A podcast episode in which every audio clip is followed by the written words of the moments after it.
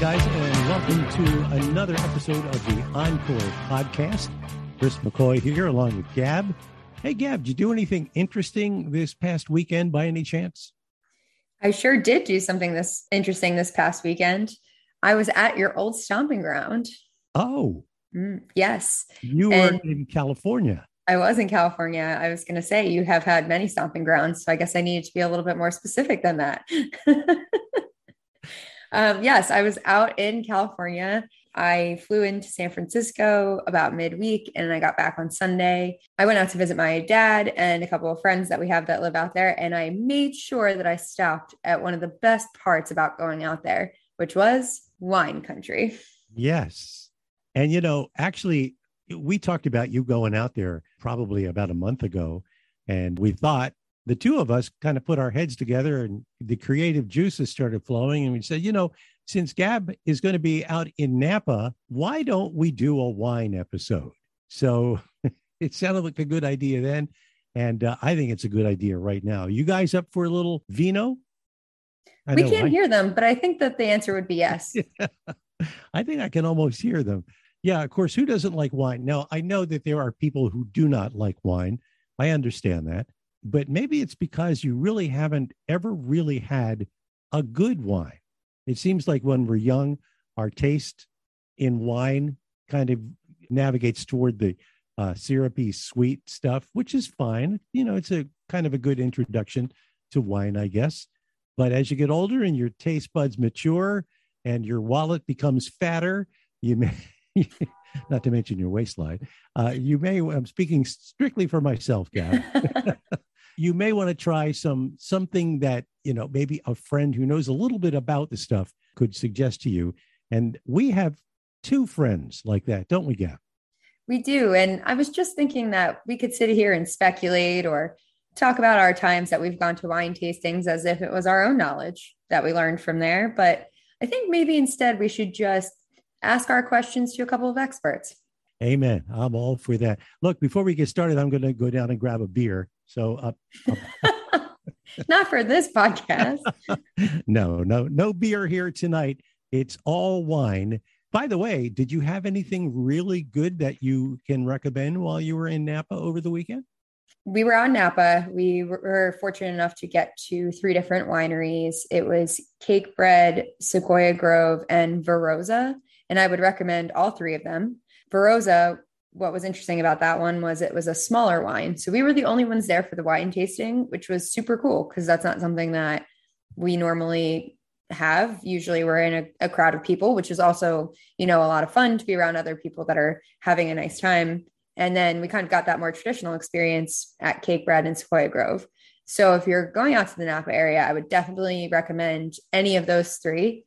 All their wines were fabulous. When we were at Sequoia Grove, I know that they had some very delicious reds, really light, which is not something you usually get from a red. I won't get too far into it because I want to make sure that our experts are the ones that explain it. And so I don't sound silly, but really, and maybe you can agree with this since you've been out there, but I feel like you really can't go wrong with the Napa Valley wine. Amen. I believe. And Sonoma. Sonoma's. Uh, oh, yes, of course. There, there are so many wine regions that are less known out there in Northern California. And maybe someday we should do a feature on that in itself, because I know a couple of people out there that are particular about their wine regions. And they kind of like say, yeah, Napa and Sonoma, they're great, but everybody goes there. You got to go here. Check this out. You're going to love this. So maybe we'll do that at some point too. So the last thing I'll say about that is there is nothing like a wine tasting, but it's even extra special when you're doing it in Northern California in one of the great wine regions of the world. So I'm a little bit jealous that you got to do this this past weekend. I certainly miss doing that, uh, being back here on the East Coast.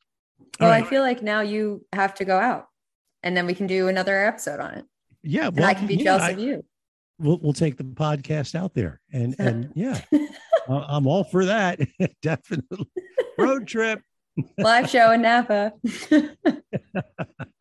All right. So let's take a break and let's pop a cork or two and we'll get into our wine episode here on the Encore Podcast. I'm sorry. Did I get something on you?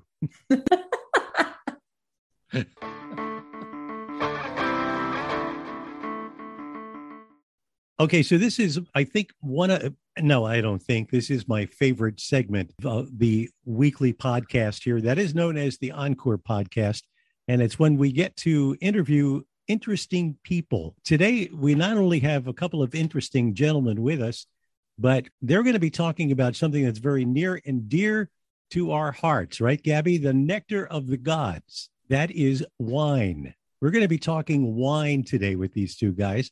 Would you uh, do the honors of the introductions? Absolutely. Um, so today to chat wine with us, we have Doug Jones from the Prestige Wine Imports and Billy Bruno from Kobrand. Welcome to the show, guys. Thank you. Thanks for having us. So be- before we get started with, you know, talking about specific things about wine, Bill, why don't you tell us, and then Doug, w- exactly what you do for your company?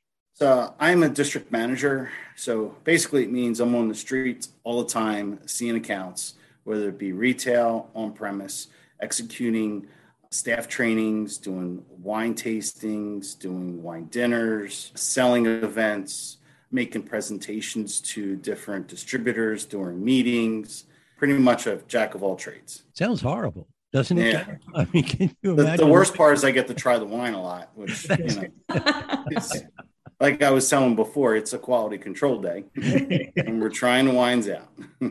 Someone's got to do it, Bill. Exactly. Doug, how about you? So I, I work for a company called um, Prestige Wine Imports, and our job, we we pretty much import wines from Italy, from the top of Italy, all the way down to Sicily and everything in between. And my job is kind of the same as Bill's. I'm a state manager. I have the whole entire state, and I basically have on and off premise responsibilities like he does, but it's our job to basically to educate the sales force and make sure that they take our knowledge and they they make use of it in the field. Just like Bill, we do staff trainings, wine tastings, Zoom meetings, um, you know, and our job is basically to promote our wines and make sure that they get sold and represented in the right fashion.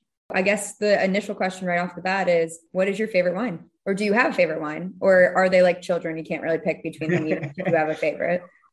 Uh, for me, it's what I'm eating. So if I'm eating something, it's going to dictate what type of wine that I'm going to enjoy it with. But the whole idea of wine and food together is what it's all about. So there's wines that you could just sit back out on the porch and enjoy. There's quite a few to choose from for that. But there's also wines that go well with food, and so for me, it just really depends on the food. It's a hard question to answer, but, you know, if I'm eating something specific, I'll be able to tell you which one I'm drinking. You don't have like a go-to, Bill, like when you're just, let's say you're sitting out back in the patio on a summer evening and, all right, maybe you, maybe you're eating or maybe you're not. Let's say you're not eating. Is there just something you like to have a sip of that you go, you find yourself going back to again and again? Yeah, I mean, I always like the undoped wines because they're very crisp, vibrant, and when you're just sitting back and relaxing, they're always a go-to wine. So Cakebread Sauvignon Blanc is one of my favorites. That is just one that's just so enjoyable. It goes with most foods, and it's refreshing. I also like New Zealand wine, so I drink uh, Craggy Range as well from Martinborough region, uh, which is really nice, high-structured, high-acid, off-dry style light. That, especially during the summertime, is beautiful. And then, of course, I also do like Aix Rosé, which is one of our wines from Provence, which is a blend of Grenache, Syrah, and Cinsault. That wine, though, is just very refreshing. Hot summer day, there's doesn't get any better than that. And then, of course, there's a lot of reds that I like to drink, too. Pinot Noir is kind of ones that I try to stay more in line with because it's versatile. So you can have it with lighter foods and heavier foods. So it's a, it's a really depends. Oregon Pinot Noir Resonance is one of my favorites. It comes from Willamette Valley and stepped in color.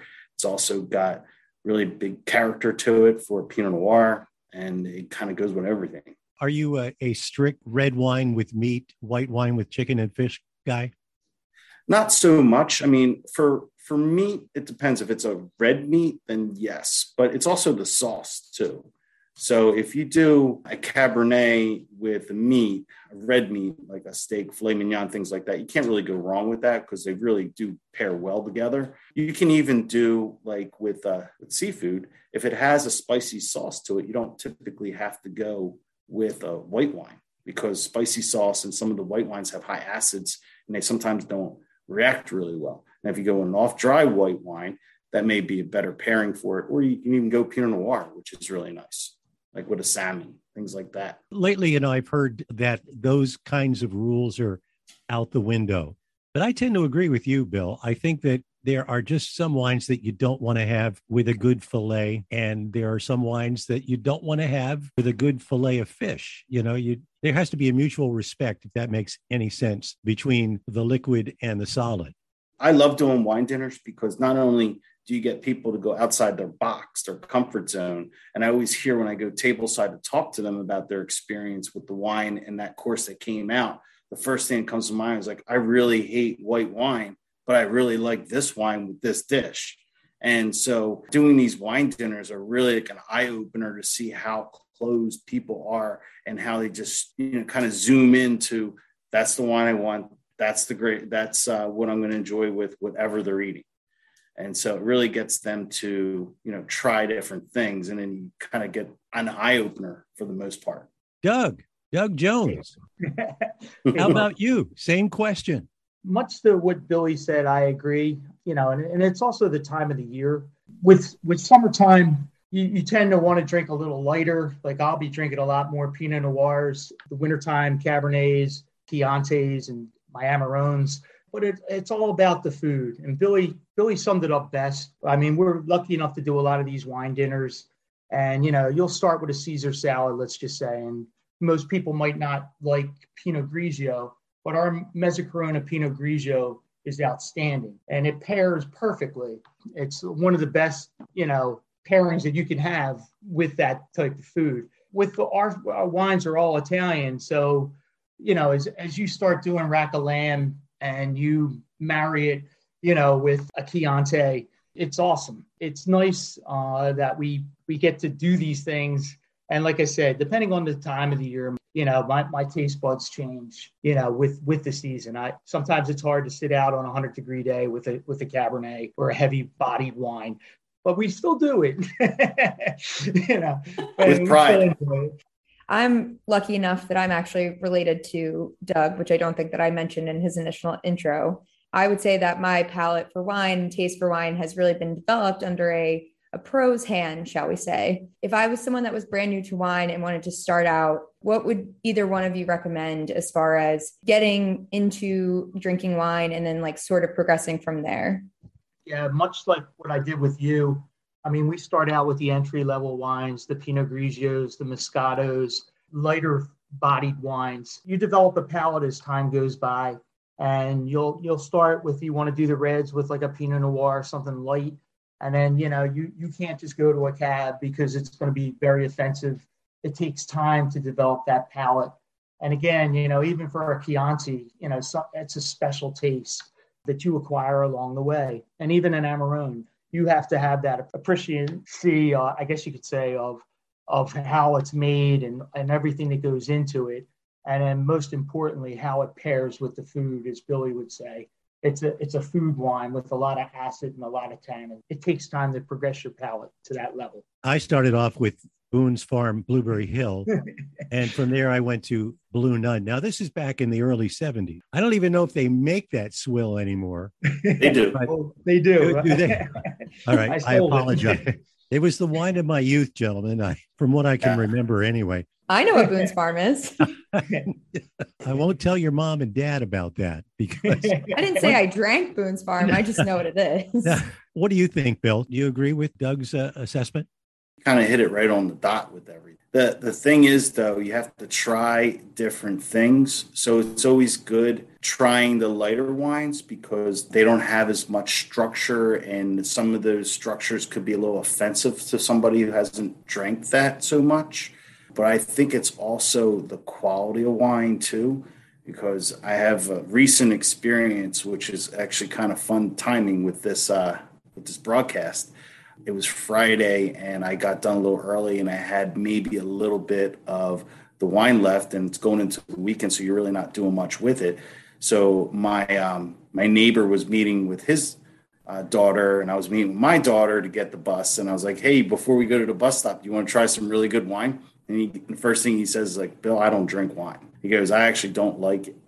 And I was like, well, I have only two, less than two glasses left out of this bottle, and I'm going to go to waste anyway. So why don't you try it? And he was like, wow, this is really good wine.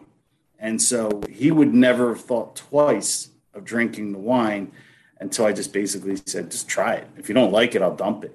And uh, he tried it, and he's just not accustomed to drinking wines that are made really well.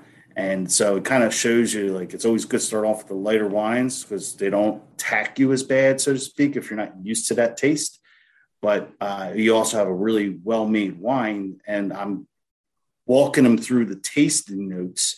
And he's like, yeah, I do get that. Yeah, and I do get that. And it was just, you know, he's like, next time you have a bottle like this open, let me know. So, and he, his first thing was, I hate wine. You, Bill, you've created a monster.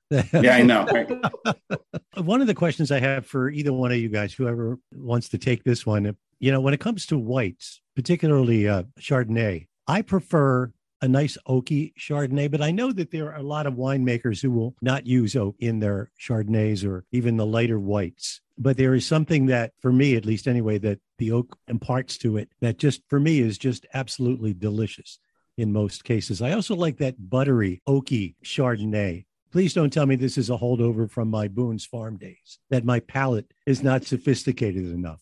I mean, it's about the style of wine. So the winemaker has an expression he's looking for. So there's no real wine, I would say, that is not good. It's the style the wine is made in.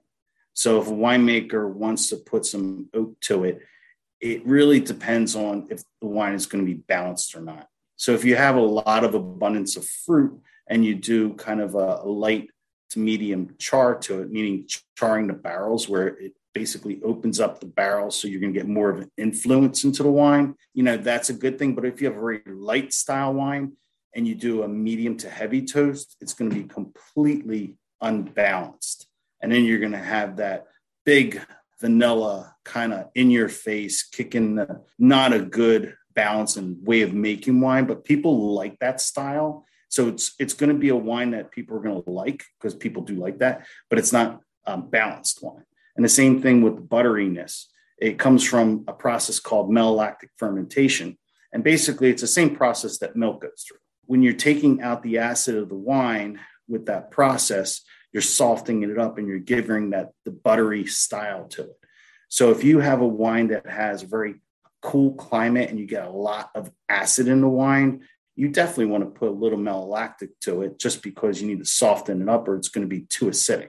It's the it's the winemaker's duty to try and make the best style wine and also be balanced. And so that's why when you're adding those two different processes in there, that's where you're going to get whether the wine's going to be, you know, to your liking or not. Doug, I, I don't know, since you deal mostly with Italian wines, uh, is there, a, I, I wouldn't think there's a lot of oak uh, in the in the preparation going into the wines that you handle, right? Our wines from Northern Italy, for the most part. So we're up in the Dolomite, which is all the way up at the top of Italy. You know, we we do not use uh, any oak. You know, they're they're all on oak. Now, I have to admit, I go for wines that are drinkable right away. I don't have a wine cellar. I don't even have a wine fridge in my house. If I go out and buy three bottles of wine on a Friday night, by Sunday, they're gone. Um, I don't have to worry about putting them up and keeping them properly. So I'm a guy who likes to spend probably no more than twenty dollars, twenty-five dollars on a bottle of wine. And if I can get a bottle that I like for fifteen dollars, I'm very happy. It's been a long time since I've had a bottle of your wine, Doug, I have to say. Uh, but well, you're more than welcome. But there's there, always an abundant supply. there is there is there's one particular red blend that I like where they advertise, they're not shy about it. They age this wine in casks that they used for bourbon. I don't know. There's something about, again, that sort of like the oakiness for the white wine. I like what the bourbon cask imparts to the wine, even though it doesn't taste like I'm drinking a glass of half wine and half bourbon. There's just something about it. Either of you guys like that style? With, it, with the bourbon barrels, basically, what you're talking about, gives it a sweeter finish. That's one of the things, and and it's more to the American palate again. So it became very, very popular, and a lot of winemakers started doing that. I guess, what would you say, about three years ago, Bill, it became a popular fad with the, with the bourbon cast? Yeah, about three years ago. And the thing is, you know, it's a copycat industry. So once something becomes popular, everybody jumps on it. And, you know, you, you see quite a bit of it out there now. So it's, it does have a following. And it's also because of the American palate. We we do like sweeter things, and it and it's sweeter on the finish, you know, than a traditional oak barrel. I guess um, the, the some of the finer wines will never touch a bourbon oak cask. Am I right about that? That would be correct. Yeah. I, I think I gave myself away. Okay, you know where my taste is these days. I know that you mentioned that Americans tend to prefer things that are more sweet, but what is a noticeable difference, would you say, between something that's sort of changed for the American palate that might not necessarily be changed for a different country or region's palate? We have like old world style and new world style. So they're totally different. You know, we're, we're a new world style country for the most part. You know, you go to Italy and France, they do things old school, and their palates are totally different than ours. A lot of the winemakers change depending on what they're trying to their audience. Basically, if you're going to the American audience, you know, you, you do start tend to sweeten some things up and change some of the uh, the nuances of the wine, as opposed to when you when you go to Italy and you drink a Chianti, totally different feel than some of the traditional American wines. Is there an up and coming wine region somewhere on the globe these days? Absolutely. That maybe the average person doesn't know about yet? I think most of them are knowing about it sooner than later, because I think sixty minutes did an expo on it like two months ago. Hmm. So as you know, with global warming, um, there's been a lot of regions that have been affected by it, uh, most specifically France. You know, when you're looking at a lot of those regions of France, like uh, Champagne, you can't grow any more grapes in Champagne. Their yields are getting lower and lower, so they're they're not making as many bottles, basically, because you have low yields. There's not a lot of juice right now because of global warming. Uh, we have some plantings going on in England, so you're actually going to see some sparkling wine because it's not from Champagne, but it's going to be, you know, there's three traditional grapes that they use. Most likely, it's just going to be two that you'll find out there: Pinot Noir and Chardonnay. Um, but because it's getting warmer out there, you're actually going to see some sparkling wine coming out of England. It's pretty remarkable. Who would have yeah, thought? Everything's changing. But that's one of the regions that I know to look out for. Gab, do you have a favorite uh, wine? You know, I'm a big uh, Aussie guy. I love the Australian wines for the most part. How about you? I find myself sort of falling in a, a pattern of like rosés and whites during the summer, and then, you know, reds in the fall and the winter. Um, so hopefully I've made you proud, Uncle Doug, as far as that goes. What would you say was the most expensive, or let's say the wine with the biggest reputation that disappointed you when you first had it? Has that happened for you? I mean, I know that you guys get to drink a lot of fine wine because of what you do. Have you ever been surprised in a bad way? And you don't have to necessarily name names, I guess, if you don't want to. I was out with a group of people, but what happened was the person was so excited. Uh, this wine was should have been fantastic. And what happened was it was probably about thirty-five years old, wasn't stored properly. And when he opened it, it was oxidized, and it was very, very disappointed. And it was an expensive bottle. Let's just say three, four hundred dollars bottle. And oh. this poor, so it's, it's very hard for somebody in our position, as Billy can attest. You never want to insult anybody or offend anybody. So we, you know, we drank it. I knew it was off, you know, and I felt bad because it, it's a shame. That's one of the problems that I see. Much of what you talked about earlier, you buy the wine, you drink the wine. You know, I watch so many people who store it and they don't store it properly in a cool climate, lay it down. And then when they open it, they're very disappointed. And that's the biggest thing I see, you know, that really upsets you. You know, when you see a, you know, like a bottle, let's just say it's a Penfolds or a thousand dollar bottle of Grange, and it wasn't stored properly, you, you know, you just want to cry because you know how good it is, you know, and your expectations are through the roof, but you got to hold back. And, and that's a very hard thing to do sometimes. But Billy and I can attest, you know, he's been in that situation before too, where, you know, you, you never want to offend anybody. You know, that's one thing we don't do. You keep it to yourself, you know, you, you drink it and you move forward. But that's the biggest problem that I see, you know, that I, that I've been encountered with, you know, it really makes for a tough night. Yeah. If you can, if you, if you have something special, you want to store it in a temperature, fifty-five degrees. You want, you don't want it in direct sunlight. That's the best kind of advice I could give you. So if you're buying a bottle of wine, do those two things and make sure it's laid down on its side and you're good to go. How about if I walk into the to the wine store, the liquor store down the street? Let's say it is just like a mom and pop organization. And let's say I wanted to buy a bottle of really good fine wine. If I wanted to spend over a hundred bucks on a bottle of wine for a special occasion, how do I know that it's been stored properly? I mean, it's been shipped. In the summertime, do they ship wine properly? Does it sit in the back of a semi for a couple of days in one hundred fifty degree temperatures inside? And then once they get it in the store, you know, you've got the air conditioning running during the day. When that goes off, when the store closes, the temps go up to God knows what. To me, it's a, it seems like a crapshoot. Am, am, am I right about that? That's why a lot of uh, retailers out there, especially some of the more upscale ones that are going to carry bottles like that, they make sure that they have something in there where they have like a small room where it'd be temperature controlled. It'll be like out of direct sunlight. The bottles will be on the side. Um, if you go into a store that doesn't have that, has dust on the bottle, it's standing up, it's an old vintage, I would stay away from it. Mm. Like run away from it. Good advice. Yeah. I think I was watching uh, C B S Sunday Morning not too long ago, and there was a segment on something they called Mega Purple or Purple, which from what I understood was an additive that certain winemakers are putting into their wine. And it seemed like, if I remember correctly, it was mostly the folks out in California that were doing this.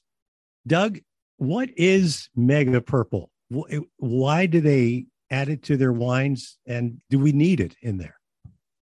So Mega Purple is basically a grape concentrate, Mike, and a lot of winemakers use it um, to fulfill like some of the voids and some of the flaws of the wine, but also to give it color. Most of these uh, wines that you see, the Cabernets, people want to see this dark purple color. So sometimes you can't obtain that from the vineyards. So what they do is they add this concentrate, which in a lot of people's minds that are traditionalists like myself find it very appalling, you know, in my mind. I can pick it out. I'm lucky enough that I've drank a lot of wine. I'm, I don't know if that's good or bad, but I can feel that that substitute. And I know it's, it's almost like a Diet Coke is a good way to describe it. If you drink a regular Coke and you drink a Diet, you can pick that artificial sweetener right out and you know, you know, it's not Coke. Basically, in, you know, if you look at um, the Wine Spectator, you know, these people are appalled by it. It's basically, they call it a steroid or a cheat, you know, and it's basically when a winemaker has flaws, something, you know, like vegetable or nuances that he doesn't want, they add this as a substitute. And you find it in your jug wines and some of your cheaper wines. I'm not going to add to Doug's explanation because he nailed it, but I, I do have a wine. We actually call it the Purple Angel, and it comes from Montes, and it's from Chile, Conchagua, be more specific. And it's cool because, you know, you get the purple color, not just from the additive that you do for inexpensive wines that have those flaws, but you also get it from the skin. And the longer you leave the skin in with the grape, you're going to get a deeper color. So I poured a glass just because I don't think I wanted to drink it, but I think I'm going to have to now that I poured it. Uh, I don't know if you can see from the screen here, but you see it's inky color. It's purple. That is just because the, the Carmenere grape that's in this, this wine here uh, is a thick-skinned grape, and you're getting an intense color from it. And because they use Carmenere, which is kind of like their indigenous grape from Chile, uh, they wanted to kind of show it off, and they have these wines there called icons, and this is one of them. You also get that out of the Shiraz grape from the Verosa Valley, and then you also get it from some Syrah It's a inky color as well. So you can get this purple deep concentration color from other grape varietals. I just thought it was kind of fitting because I had it already and I had this grape, and I think I'm going to have to try it. But as you can see here, the color is very deep. It's very purple. You can see the legs on the wine glass. So the legs here indicate the alcohol. So it does, definitely has some alcohol to it. So this wine here would be considered a full-bodied wine, and it does go through some oak age. So the complexity of this wine is probably there. I can tell you it is because I've had it before. So I'll drink it again right now, though. But it's just the, the nose is just, you get more of that dark fruit. You get black cherry, blackberry, cassis. Everything's going on. You get the cedar from the oak. There's so much fun in this wine here. And I'm just going to have to drink it now. Okay, so I'll drink it. Please do. You know, uh, we're we're recording this over Zoom. And, uh, Bill, they're not going to see anything, but you described everything to a T. So um, that, that was absolutely just perfect. And I don't know about you, Gab, but I'm going to have to rewatch Sideways sometime in the next couple of days here. These guys got me going. We were lucky enough to have this wine at my house on several occasions, and even at John's house, like Gabby's dad, we we celebrated, you know, a couple uh, parties. Um, and like I said, you were lucky enough to have this is a, a jammer. Um, I think we might have even had it during Super Bowl when the Eagles won. We brought we bring it out for good times. So, I mean, that's a very, very special wine. It's magnificent. I have to ask Bill, uh, since, you know, you described it perfectly and she's like, would love to have some. What does a bottle of Purple Angel retail for? It tells for about ninety to one hundred. All right. That's way out of my league. That is just. Well, you know what? When you open up a bottle of that, it's a special day. Yeah. Boy, I'll say. So you, uh, you'll, you'll always have a remembrance of the wine that brought you to the table. And you're like, wow, I've had that Purple Angel before, and boom, it's there. You, it's just, it's just a great special wine. There's a lot of special wines out there, but that's just one in particular that if you have an opportunity, you see it on the wine list, and you wanted to have a special evening and to cap it off, I would get a bottle of that. As Bill said, I think that's what makes wine so amazing. It's the people you're with, the celebrations, and the memories that you have. And, you know, being surrounded by good friends or family and something joyous happens, um, there's there's no better feeling in the world than spending time, you know, with, with your family or, you know, and we bring out something really nice. It's it's just, that's the beauty of wine. It's it, we're so lucky to do what we do. And I know Bill can attest for it too. I mean, it, it's one of the best jobs in the world. And even yeah. when we complain sometimes, No, we, we shouldn't, but it is, uh, you know, and again, you're lucky enough to meet so many different people. And Billy and I have met hundreds of winemakers from doing what we've done over the years. And I have twenty-two years in the business, and I know Billy has quite a few also. It's a magnificent job. It really is. And uh, something I thoroughly enjoy. Well, guys, uh, I don't know what time uh, folks are listening to this particular podcast this week, but you know what they say, it's five o'clock somewhere. So uh, I'll raise it. or Doug just pointed to a sign behind him that says it's wine o'clock. So I'm surprised that the big clock behind you is not just set to five o'clock all the time. It's always well, his clock is broke. So it, it always is, really. Well, thank you guys so much for having us. I really appreciate it. We had a great time. Yeah, appreciate your you uh, letting us come out here and have some fun. You know, so maybe we'll do it again sometime soon. I feel like I learned so much. Yeah, me too. You know, they, you always hear there's no such things as stupid questions, but I think I asked a couple of stupid questions today, and I appreciate you you handling them as uh, professionally as you did. I really do. Thanks for having us. Thanks.